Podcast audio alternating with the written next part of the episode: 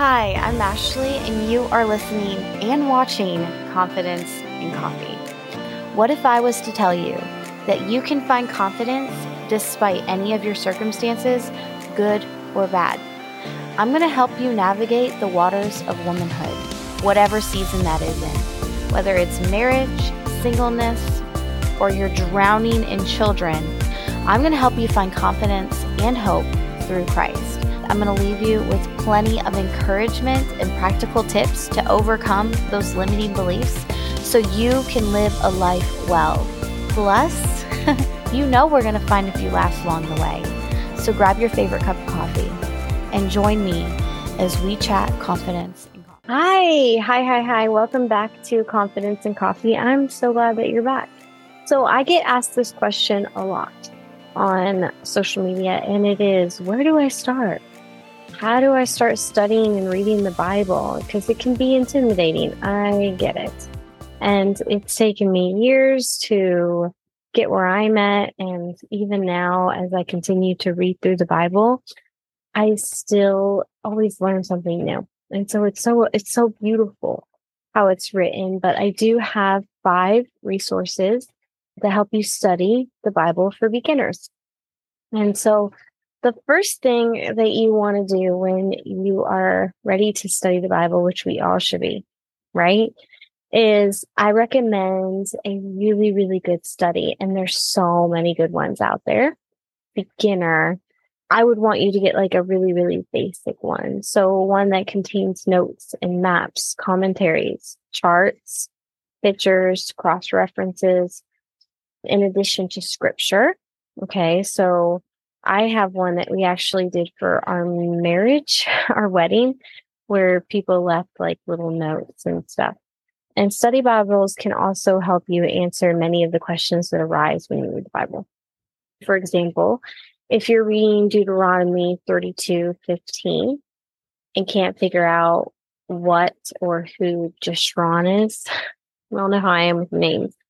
The notes at the bottom of that page of the study Bible will be able to tell you, by the way, okay, that Jeshurun is simply another name for the Israelites, just Jeshurun.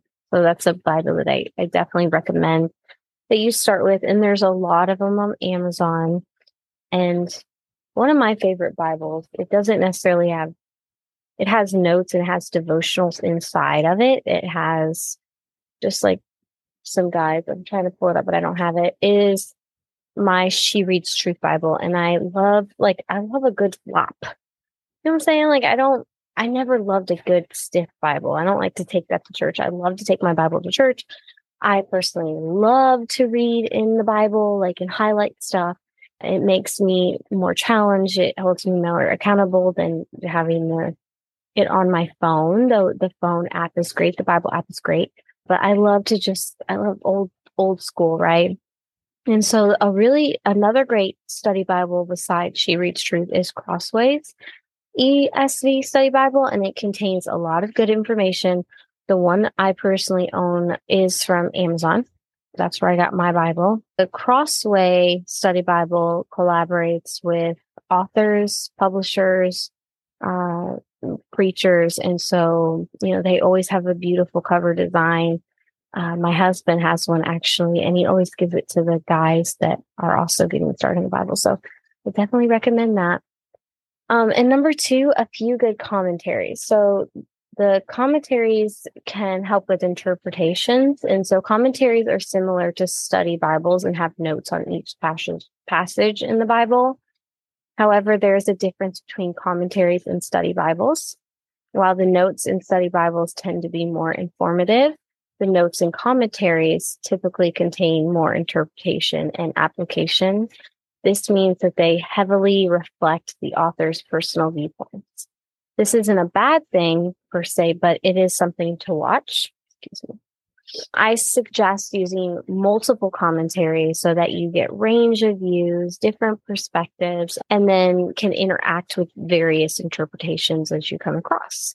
Remember that while commentaries are excellent resources, they do still reflect the opinions of flawed humans.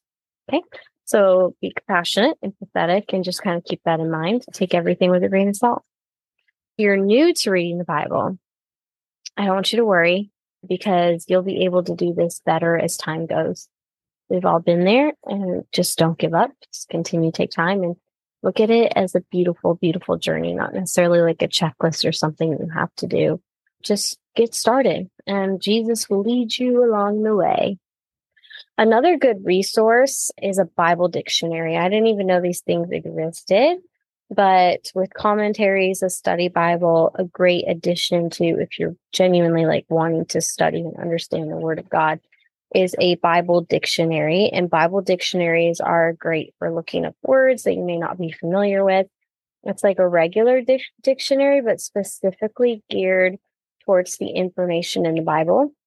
Usually, Bible dictionaries contain more than just the definition of the word it gives a detailed explanation so that you fully understand what it means. Okay. And then the fourth one is multiple Bible translations. I love this. This is where the Bible app really comes into play. I suggest that you look at different translations. I think it's really, really great, especially when you're reading a difficult passage. Let's say you're reading a passage in the NIV that you don't quite understand. Uh, the Message Bible is really great to help you kind of break that down and translate it, what it means. It gives you different angles. Some translations will opt for certain words while others choose a different word. Just different words, same meaning. It's okay. This depends on whether or not the translation is for word for word, more of a paraphrase, or if it's thought for thought. So you can read more on um, personally using the English Standard Version. Again, my Bible is from She Reads Truth and it is NIV. And I and I understand it, but sometimes I'll go on my Bible app and I will read something in the message. And it's the message personally in the American English Standard Version is what I have my kids read. And so definitely look those up. Christian Standard Bible. So if you want to look at multiple translations, the Bible Gateway is a good resource as well. It's a database filled with many different Bible verses versions in different languages. I use it when I want to look up a verse. It'll have every different like translation, like uh, every different like English or like a different language. It's really it's really neat. And then number five, of course, a notebook and a pen. And you can find so many cute notebooks on Amazon. I have a I have like a thing of journals that are filled out like this. I I keep them because they're special to me for whatever reason, but I think in the back of my mind I'm like my husband's going to read these at my funeral one day. Like a memoir. I don't know. Maybe not. He can't, he probably doesn't even understand my handwriting because it's terrible, but it's just for me. So it's not meant to be pretty. Some people like to actually write in their Bible. So if you're really artsy, you can like draw in your Bible. You can, you know, paint in your Bible. I know people that do that so beautifully. You could do it in your journal, but me, I just I'm talking to God or writing to myself. It's pretty messy. So, notebook and pens, highlighters is where you can write down the questions you can write down what you gain your perspective, a vision, a revelation, record notes and ideas. It's great having a designated notebook for your Bible specifically because you can always look back at it when you're done and eh, use it for reference or simply see how far you've come. You can use it to share like with somebody else. If you wrote something down and you it, you're like, "Oh my gosh, I need to bring this back up." I've done that in lives and events where it's like, oh, I wrote that down this morning. Let me get my journal out. And if God is asking you to share that with somebody else. And so you can find many, many journals on Amazon. I just have a plain journal that has little Bible verses at the bottom.